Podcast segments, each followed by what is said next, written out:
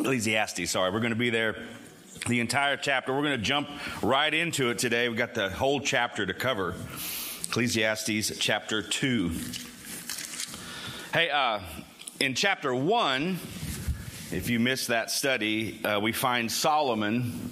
You guys know Solomon, hopefully by now, you Bible scholars, the wisest man that ever lived, found himself on this search for meaning. And what he found out was the reality of contentment and fulfillment under the sun, as he quoted it there in chapter 1, as he put it, living on this earth while we're under these clouds and on this ground in this time that we've been allotted in our life by God. There's really nothing that we're going to find that will uh, do the trick. Nothing's going to fulfill us. It's an endless chase to find meaning apart from Christ. An endless chase. It's going to cost you time, it's going to cost you energy, and most likely everything else if you try to find understanding and contentment and fulfillment. Put your own word in there, apart from the wisdom and the satisfaction that is found solely in the power and the presence of God. Solomon called this task burdensome. You can find that there in chapter 1, and it sure can seem that way sometimes. I mean, not because, as you know, God has not hidden himself from us. He's not hoping that we have to look too hard and making us go through all these these trials and hoops so that we can find him no he's wide out in the in the open he wants us to find him that's not the problem but but but pride in our lives and selfishness and distrust and misplaced faith. On and on and on we can go. Make it super hard to find God, and it clouds our vision a little bit. We try to make up answers to questions we were never meant to ask, the things that only God knows about. And it doesn't take long to realize that this search, this endless search that's innate in all of us, that's placed in all of us, can be found, completed, done in the person of Jesus. Realizing our search can't be focused on this full understanding, we can't set out to understand all of it because we just aren't designed to understand all of it. Simply trusting in Christ, trusting in the hope of heaven and all these things, and his love for us is where we're at. That's why Jesus said in Matthew, You take my yoke upon you and learn from me, for I'm gentle and lowly in heart. And you will find, notice, rest. contentment, fulfillment, rest for your souls. Why? Because my yoke is easy and the burden is light. That's the way it's designed to be. Peace in Christ. And as wise as Solomon was, he just couldn't stop searching for what he thought that he needed. And chapter 2 is this next step, this next path that Solomon chose to take when he realized that wisdom and trusting in God might not be enough. Not understanding all the things that the Word and the stability of God gives us hope and faith and trust. Forgo all these things, he looks elsewhere. He bypasses all of the logic and begins to look again. And spoiler alert, just like chapter 1, it doesn't end well. So Ecclesiastes chapter 2, Ecclesiastes, I keep abbreviating that in my head. You guys know where I'm at though, right? What happened. I'm having like a mini stroke or something. Verse 1 I said in my heart, Come now, I will test you with mirth. Therefore, enjoy pleasure, but surely this was also vanity, just as a reminder. So he kind of sums up the whole book in the first verse, but then he gives us the steps on how he came to this conclusion. He uses that word vanity. And we talked about this in the last time we were in Ecclesiastes. The word Hebel is that word, or Hebel, however you want to pronounce it. The word is nearly impossible to nail down in its essential meaning. Different Bible scholars have different definitions. They translate the word in, in kind of a variety of different ways, from meaningless to emptiness Other times in Scripture, you'll see this word. It refers to a vapor, something that's, that's wispy and something that's fleeting, something that's elusive, something that's quickly gone. You guys get, get the picture. It really doesn't matter which translation you choose to apply, they all carry a very similar definition. Anything that we wish or hope to substitute in our life to take the place of this God shaped hole that we all have in our hearts is vanity. It's worthless, it's fleeting, and temporary at best. And Solomon, now looking back on his life, writing this word, uses arguably the most. Man, we're just right there at the point of feeding back. I don't know if someone's up there or not. You can bum it down a little bit. I talk pretty loud. Is that too much? How's that? You guys still hear me okay? Back row okay? Nobody answers. Okay, thumbs up from the back row. I like that. Solomon uses arguably the most descriptive word he could find to kind of clue us in as a caution to anyone who may have thoughts about a life, a life lived outside of God's design. He was convinced that there was more to life than what he saw before him and he set out to find that contentment and that fulfillment in all these different areas. He had the time. You guys remember Solomon's story. He had the time, he had the money, and there was really nothing holding him back. And he just dip a toe in the water as we find out. Man, Solomon goes all in there in verse 2. I said of laughter, madness, and of mirth, what does it accomplish?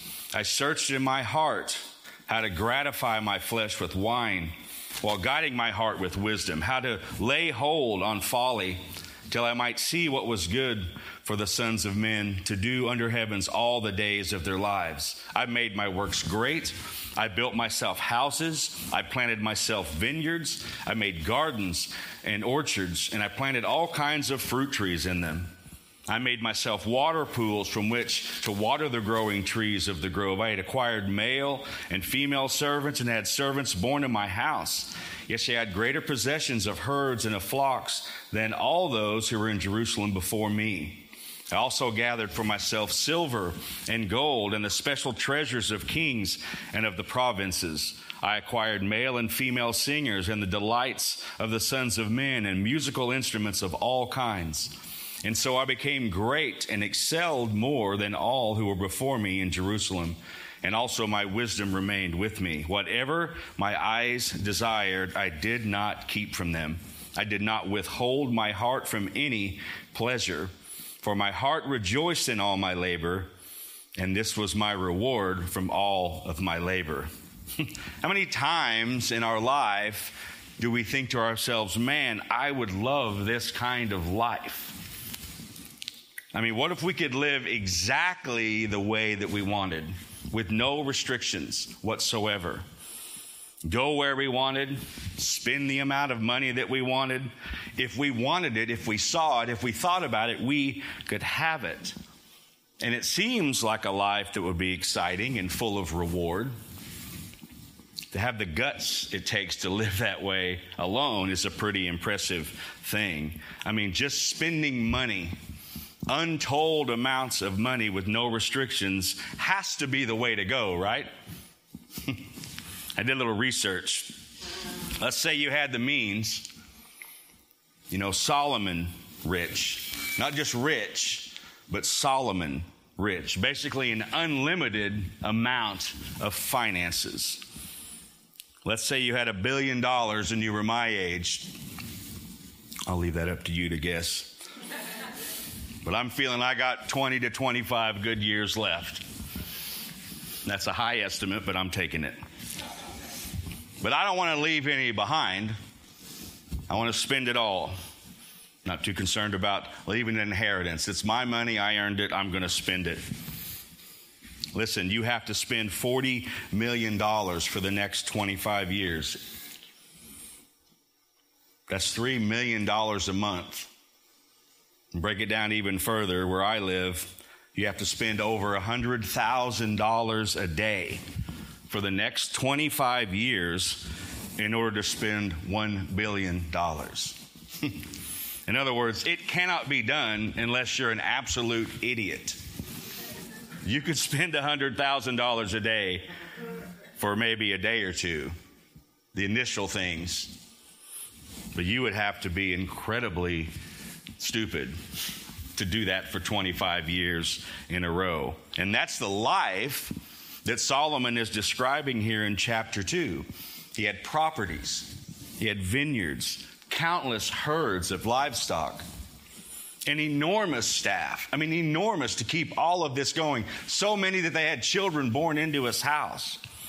Always hosting parties, throwing concerts for himself. Not to mention the bulk of this finance. Can you imagine, husbands, with 700 wives? and 300 concubines at your disposal, the endless sea of gifts that you're responsible for. You have one birthday a year and you screw it up every year. Try three to four a day. And knowing the money that Solomon had, they're not going to be satisfied with a four for four at Wendy's. like, are you serious? I want some stuff. Big camel. I don't want the sheep. I want the camel. I don't know what the expensive gift was as a wife back then. Listen, he says there in verse 10 whatever my eyes desired, he looked, he saw, he got. He literally had it all. But then he says there in verse 11, I looked at all the works and all the labor which I had toiled. And again, he found the same conclusion it's vanity, it's grasping for the wind. There's no profit from that kind of life under the sun. After all that wisdom, he failed. After all that spending, he failed. Realizing that all of that is just emptiness, it's just grasping for things that you can't catch. No profit, no gains, nothing that the world has is sustainable. It's all temporary. We, the church, kind of think sometimes that we would be immune to that sort of thing. I mean, if I won the lottery, I mean, let's be real. I would build only what I need, a very minimalistic house, live simply, spend it only on widows and orphans, right? You know, buy the world a Coke. That's how to spend my money. It's a great concept, but I know that I would fail immediately. it's our nature to lose focus. And so the opposite side of Solomon's equation kind of falls into our lap, and it's not a safe road either. I mean, let's face it, most of us are not going to have the opportunity, this moral dilemma of too much finances, too much fame, too much fortune. And that's okay but it doesn't make us immune to looking at the wrong things. There's a stockpiling, if you will, in our in our life on the bottom, as I'll call it. Not unlimited funds, and we're not all broke and living in a box. But we're not going to have that kind of money, and so we think, well, I'll do other things. I'll I'll I'll serve. We have great experiences as a Christian and in the church and missions fields that require no money. They're amazing. And yet we fall into this trap like, I don't have to worry about spending too much time and too much money. My energies are spent really just focusing on what, what God wants me to do. It sounds great, and it might be true, but we have to be careful. Distractions come in every shape and form. In Luke's gospel, we find the Lord kind of talking about how easy it is to drift off. In Luke chapter 10, he says, After these things, Luke writing, the Lord appointed 70 others and sent them out two by two before his face into every city and place where he himself was about to go. Then he said, The harvest is truly great, but the laborers are few. Therefore, pray the Lord of the harvest to send out laborers into his harvest. Go your way. And behold, I send you out as lambs among wolves. Carry neither money bag, nor knapsack, nor sandals, and greet no one along the road. In other words, get to where you're supposed to go. I mean, the 70 are sent out. No, by Christ Himself. So that should clue you in that He's teaching. He's always teaching in these lessons. There's a slight catch. It sounds like a great trip, but don't take anything with you. No cash, no provisions. Just go and preach the gospel of Christ. Go and preach to the houses, to the churches. Preach repentance. Preach Christ. Preach boldly in the name of Jesus. Witness for his name's sake. And they did just that. The Lord sent them out. And no doubt, in these kind of events, when you're focused on doing these things, you guys have done mission trips and that kind of stuff, you, you kind of have some amazing things happen. You have great conver- conversations and great experiences because you're so focused. And no doubt the same returned there in Luke 10 with the report that's very similar. The 70 came back and saying, Lord, even the demons are subject to us in your name. I mean, isn't that the way we would do it? If the Lord sent us out, or you guys have been on mission trips with, with us in the past, and we go to these places, local and foreign missions, and we come back with this awesome report. And we tell the stories of how the most simple things and the most mundane events brought the most fruit, or we got to talk to someone or lead someone to Christ. I mean, that's why we went. It wasn't too long ago when we were down in Guatemala they have this service down there called the Peregrino service. Our ProPresenter guys are now losing it because I'm way off script. You all right, Marion? All right, wave, thumbs up. Got it. Hey, so anyway, they have this service called the Peregrino service. And it's this homeless service, and they put them in this room. And Missy and Elizabeth and a few of you guys have went in there and seen it. It's not a very big room, and they're going to feed them, and they give Bible study. And then they, they put them in this room, and they lock this door behind them. They lock them in there because they know if they eat, they'll leave. And I'm like, oh man, this is not going to be good. I mean, you can imagine that. We're going to feed you guys, but we're going to put you in this box, lock the door.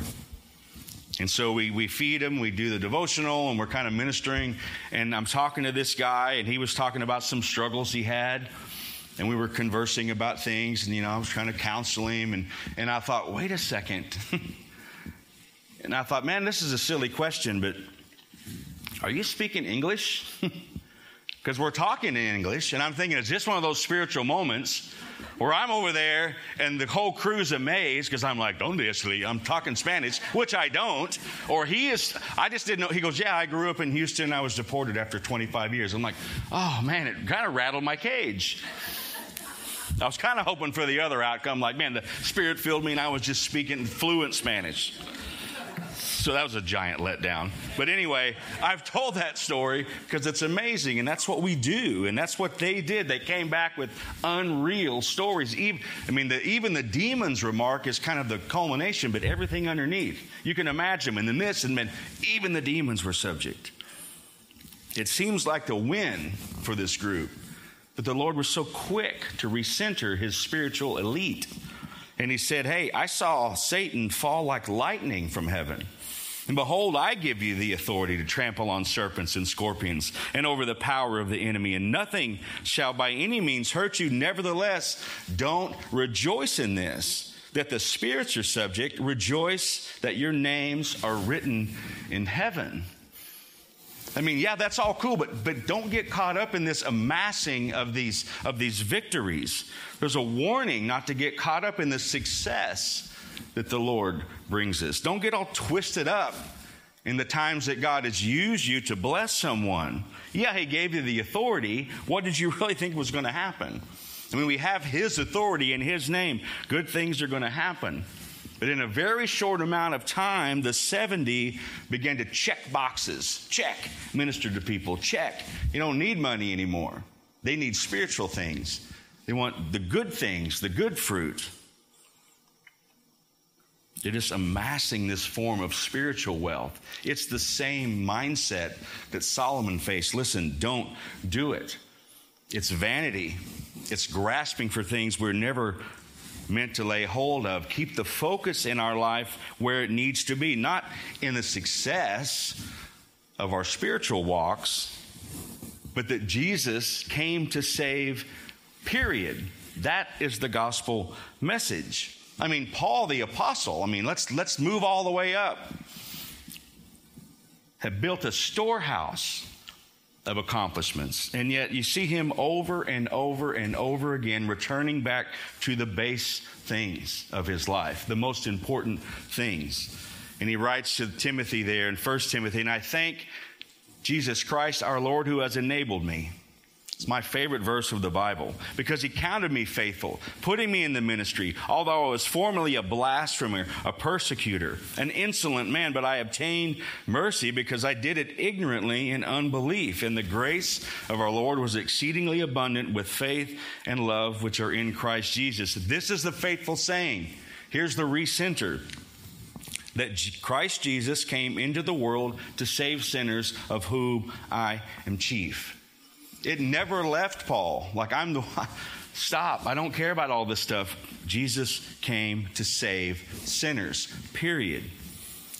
And Solomon learns his lesson. You can skip ahead in this book and go all the way to the end of it and find out he does learn his lesson.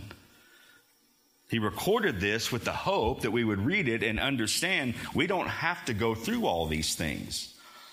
Of course, we're talking about the money and the things that got Solomon in trouble, we have to understand, even though our social status or financial pictures are different, our minds and hearts are the same.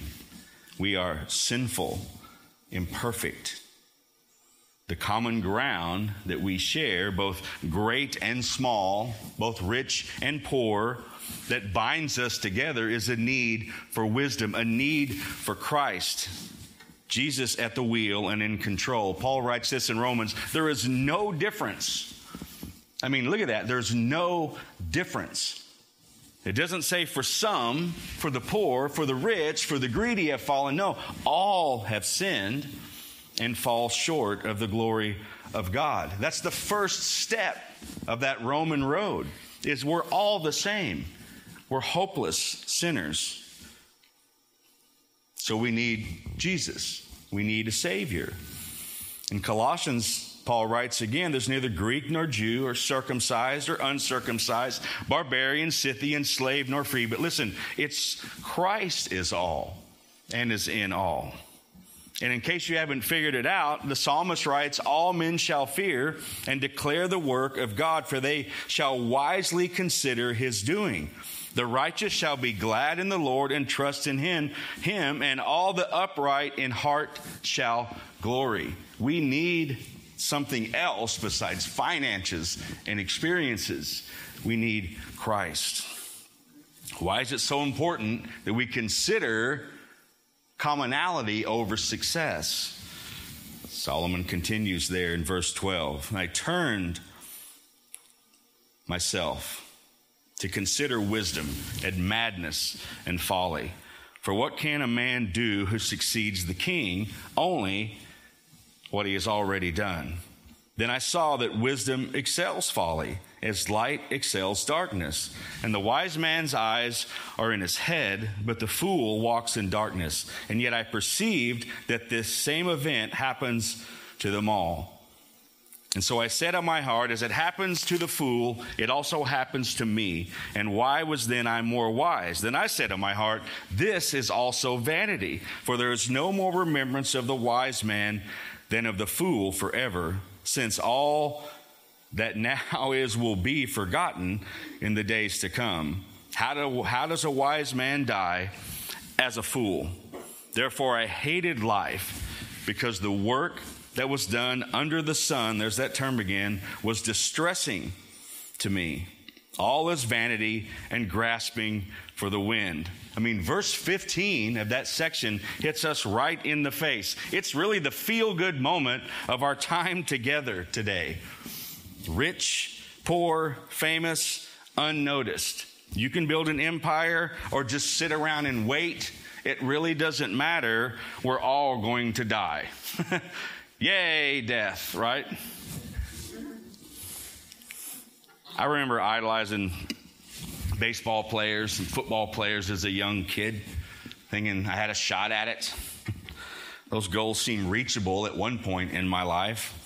I had plenty of years to practice and hone a skill set. And, you know, with a few breaks here and there, I could reach that goal of maybe a pro athlete of some kind. Flash forward to where I am today. I see these children who are playing baseball for a living, these, these kids who are on the football field and on the basketball courts. And I'm struggling each morning just to put on my shirt You know, it's like, ow, something popped, something broke, something gave way.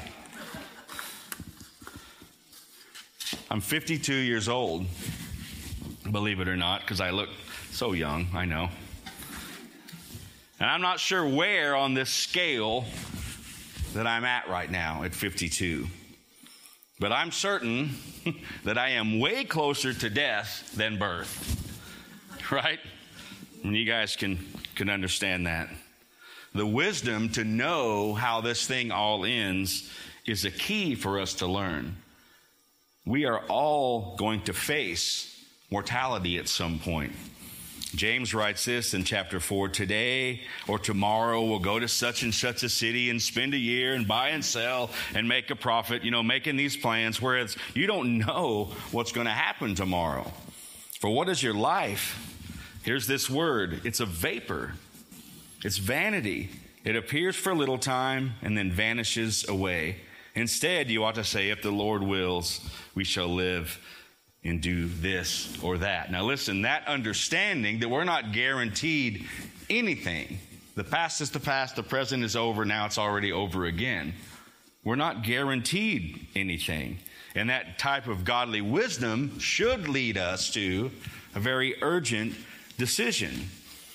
In Deuteronomy, we find this charge that all of you stand today before the Lord your God, and your leaders, and your tribes, and your elders, and your officers, all the men of Israel, your little ones, and your wives, and also the stranger who is in your camp, from the one who cuts your wood to the one who draws your water, that you may enter into a covenant with the Lord your God and into his oath, which the Lord your God makes with you today, that he may establish today as a people for himself, and that he may be God to you. I mean, did you catch that terminology? Did you catch that urgency there? Paul writes in the second book of Corinthians Behold, now is the accepted time, that today is the day of salvation. We're only guaranteed that. And the vanity here that Solomon writes about, these fleeting moments and this vapor that he calls our life, really just kind of clues us into this reality that we all face. And that's not to terrify us in any way, shape, or form. We're not going to walk around scared about all these things coming around the corner we don't know. It's simply to really inform us and to give us the truth. We're all getting older, but there's a real reason for your life. There's a real substance that you should be grabbing hold of. It has nothing to do, nothing to do with your finances and your successes, and everything to do with do you have a way out of this thing? If it all ends today, where are you? Hopefully, we see that. And as we continue, we find that Solomon did not. He goes on there in verse 18 I hated all of my labor. I mean, all of this stuff, and he goes, I hated it. I toiled under the sun because I must leave it to the man who will come after me. In other words, his son or his daughters or whoever's taking the throne. Need somebody? Got him. And who knows whether he will be wise or a fool. Yet he will rule over my labor, which I toiled in, and which I have shown myself wise under the sun. This is vanity. Therefore, I turned my heart and I despaired all of the labor in which I had toiled under the sun. For there is a man whose labor is with wisdom, knowledge, and skill, and yet he must leave his heritage to a man who has not labored for it. you guys understand what he's saying?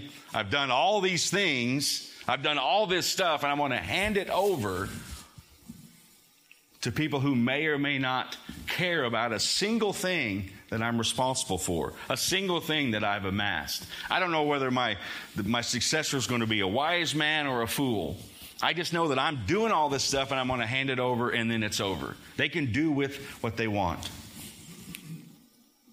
It's a great evil, he calls it. For what has a man for all his labor and for the striving of his heart, which he has told under the sun? For all his days are sorrowful and his work is burdensome. Even the night his heart takes no rest. This is also vanity. Man, Solomon is a genuine downer.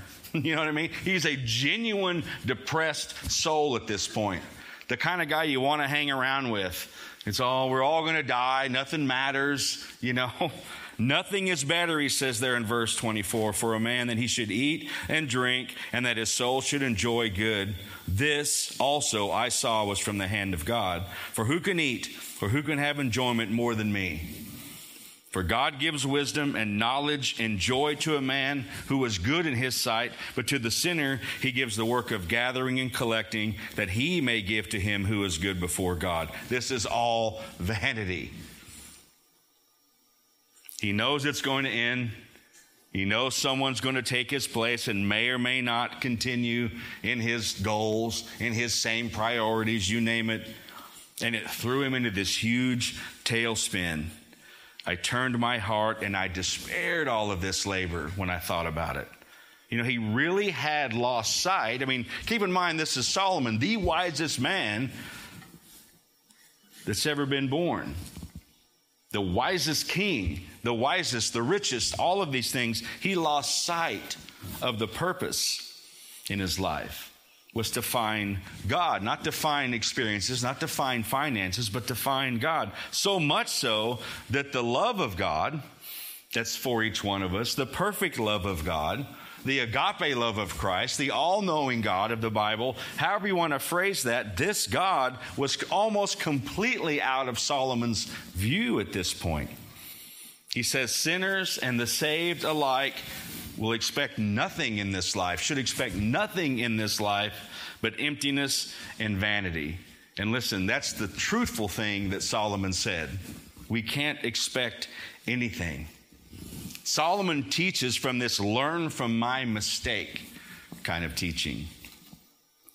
We all could use that kind of direction sometimes. People in our lives who know how to do the right thing. I love those kind of things. But Solomon chooses to go the other way by just instructing us on the paths he's went down. Stay away from these paths. And the picture that Solomon paints recalls the life of a person, you know, in this case himself, who was decided to do things in their own understanding. They've tried to figure this thing out this equation, if you will, of what plus what equals the best. He didn't find anything. I mean, finances, possessions, properties, everything he put his hand to in life became daunting and at times even depressing because he separated this life from a life lived for God. And if we understand, really, if we have ears to hear, as the Bible says, what Solomon is trying to say here is that a life lived apart from God, not that you can't have finances, not that you can't have experiences, you can amass all these things. There are tons of people who have those things, and they're great and they're fine, and you should enjoy those things. But those things apart, separate from a life of God, is not a life that anyone should want to live. They go hand in hand. If you've been given finances, God has gave you those. Now use them for His purposes. If you've been given experiences, use them for His kingdom. It all ties back into the central person of Christ. Near the end of Paul's life, you know, when he was in prison, which he never really got out of, he was trying to square things up with these churches. I mean, he understood this wisdom that Paul did all these things. Paul had this experience. Paul was converted on that road to Damascus, and all these things that Paul went through. He's going to leave this into the hands of the churches. But they need to figure out the base of what they were doing, not rest in what he had done, he understood his life was used up, and now it's going to be passed on to the next generation. They have to carry it forward, not with success and experiences, but with the central person of Christ. And he makes sure that we find a much clearer path than Solomon did. And he writes there to the church in Colossians if you have received Christ, since you've done this thing, since you've received Christ Jesus the Lord, so just walk in him. Just walk. We don't have to run, we don't have to crawl. Just move forward and walk. Rooted and built up in Him, established in the faith, as you have been taught, abounding in it with thanksgiving. Why? Beware, he says there in verse 8, lest anyone cheat you through philosophy and empty deceit. It's very simple. The world tries to cheat us. We try to cheat ourselves through this philosophy. Well, if I just had this, I could do this. If I just had these experiences, I would know God's with me. That, that, that's, that's emptiness. That's vanity. That's deceit. Too much thought in this temporary life are going to cause you problems. Why is that? Things don't make sense. We were just talking Thursday night after our midweek about the, the chain of events that got you to this seat today. The chain of events that got you with the person you're with, or in the house you live in, or the job you have. 20 years ago, when you were trying to redirect your path, you could have messed it all up if you'd have got your way, but God got His way. God did His work. The promises of the world, which, by the way, do not fulfill, are going to leave you always searching. And understand the, the basis of Solomon's wisdom and the basis for these seats today is that we need Christ. Does that make sense? You guys are like, who? I'm like, yes, Christ. All that you need. The, the finances you currently have, whether big or small, doesn't matter. The experiences, the service that you do for Christ, all that you need is found in the person of Christ. It doesn't matter what he stacks onto that, it has to be the foundational point. It's amazing to think what Solomon went through, but at this point, you know, you can read ahead. Like I said, he finally did come to the conclusion that it's all about God. It has to be all about God. We can't just point five this thing and expect things to go our way. It's not a, hey, God got me to this point, now I can take it from here. Thanks God for that, but I got it. It's never supposed to be that way. It's always a striving to make sure that we are on the same page. There's some dark days ahead for Solomon if you finish this book, some really dark days. It's best, the warning, it's best just to stay in the wisdom of God and not let our minds and our vision and our goals grab a foothold. The easiest person to deceive us is sometimes ourselves. Paul writes in Philippians, and we're, we're, we're practically done here, so I don't know if Karen's closing. She has a, she in here somewhere? Oh, there she is. Man. 52. I'm not even paying attention. Paul writes to the church in Philippians, not that I have already attained or am already perfected, but I press on that I may lay hold of that which for which Christ Jesus has also laid hold of me. And he says, Brethren, I don't count myself to apprehended, but this I do. I forget those things that are behind and reaching forward to those things which are ahead. And I love this term I press.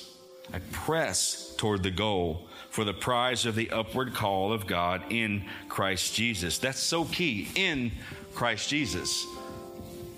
Therefore, let us, you, the church, as many as are mature, have this mind. But he says this if anything in you thinks otherwise, that's that deceit. That's our mind. That's our heart. If anything in you thinks otherwise, God's going to reveal that to you. Just, just change it.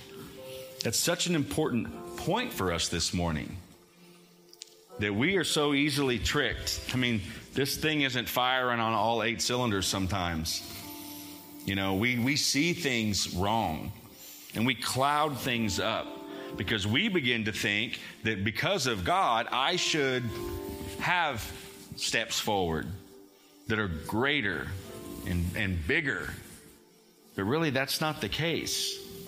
All we have is Christ, everything else is just added to it. And that's an amazing foothold to grab in our day to realize that it doesn't take a lot for me anymore. Just knowing that I'm in the, in the will of God. And that doesn't mean I'm in the will of God because this happened or I'm in the will of God because I, I came across some, some finance or something great happened in my life or something good happened in my life. No, I'm in the will of God. That's where it ends. That's all Paul said. I, I, don't, I don't want any of this stuff. I don't, I don't know anything. I just know that I'm looking for that prize and that upward call, that mindset, you know, that biblical worldview. Those things are stability in this planet under the sun, you can find those type of things. Listen, why don't we bow our heads and cut you guys out of here today? But I know that, that God has assigned seating this morning. I know that, that God has a plan for you to be here. The reason I know that is because you're here. And that's such a that's such a blessing to God that we set aside time, that we set aside hearts and minds to just listen. And so I'm going to ask a pretty easy question. if you need to know that stability of Christ today, I mean, you're in this seat the chain that has brought you here is maybe maybe kind of hard to figure out. But man, it's ordained. And there's no one in this building that's not supposed to be here. And so if that's you today and you need that that heart of Christ, I'm going to ask you to just raise your hand. I can see it and and and you can put it right back down. You don't have to keep it up there, but but listen, the creator God of the universe loves you and, and brought you to this place to minister, to speak. And it's such a blessing to get to sit here and listen, not to me, but to his word, and to learn from, from this, this man who struggled with just trying to live life outside of the heart of Christ. And so, if that's you, I mean, now's your time. You can raise it and put it right back down. It's fine. If not, that's fine. We just want to give that opportunity. If you're here and you've been walking with Christ, and you know the reality of the salvation that's offered in Christ, but, you feel yourself in your in your head, that, that philosophy and that empty deceit. If you feel yourself in your mind or your heart and you've been you've been kind of going the other way with that too, listen, I'm not going to make you raise your hand, but you know who you are. Things need to be adjusted sometimes. That's, that's how we live. I would just ask you to adjust those things, to leave here better, having spent time in the Word and with the God that loves you so much. That's why we're here. And it's not about our successes or what we've amassed. Listen, it really is at that point of, of when it's all said and done. Do you believe or, or not? That's the simple gospel message. And even believers begin to look over into other yards and begin to look into greener pastures. And listen, if that's you, just just you know. I mean, God knows what's going on. You don't have to confess that to anybody in this church. God already sees it and He knows. And I would encourage you just make things right today.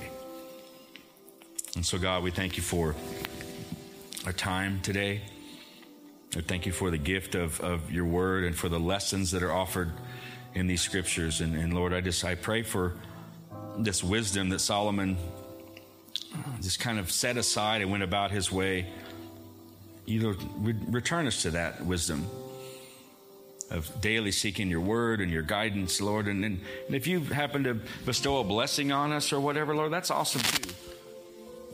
But you just have your way in the lives that are here, Lord. We lift all these things up to you and we pray this stuff in Jesus' name. Amen.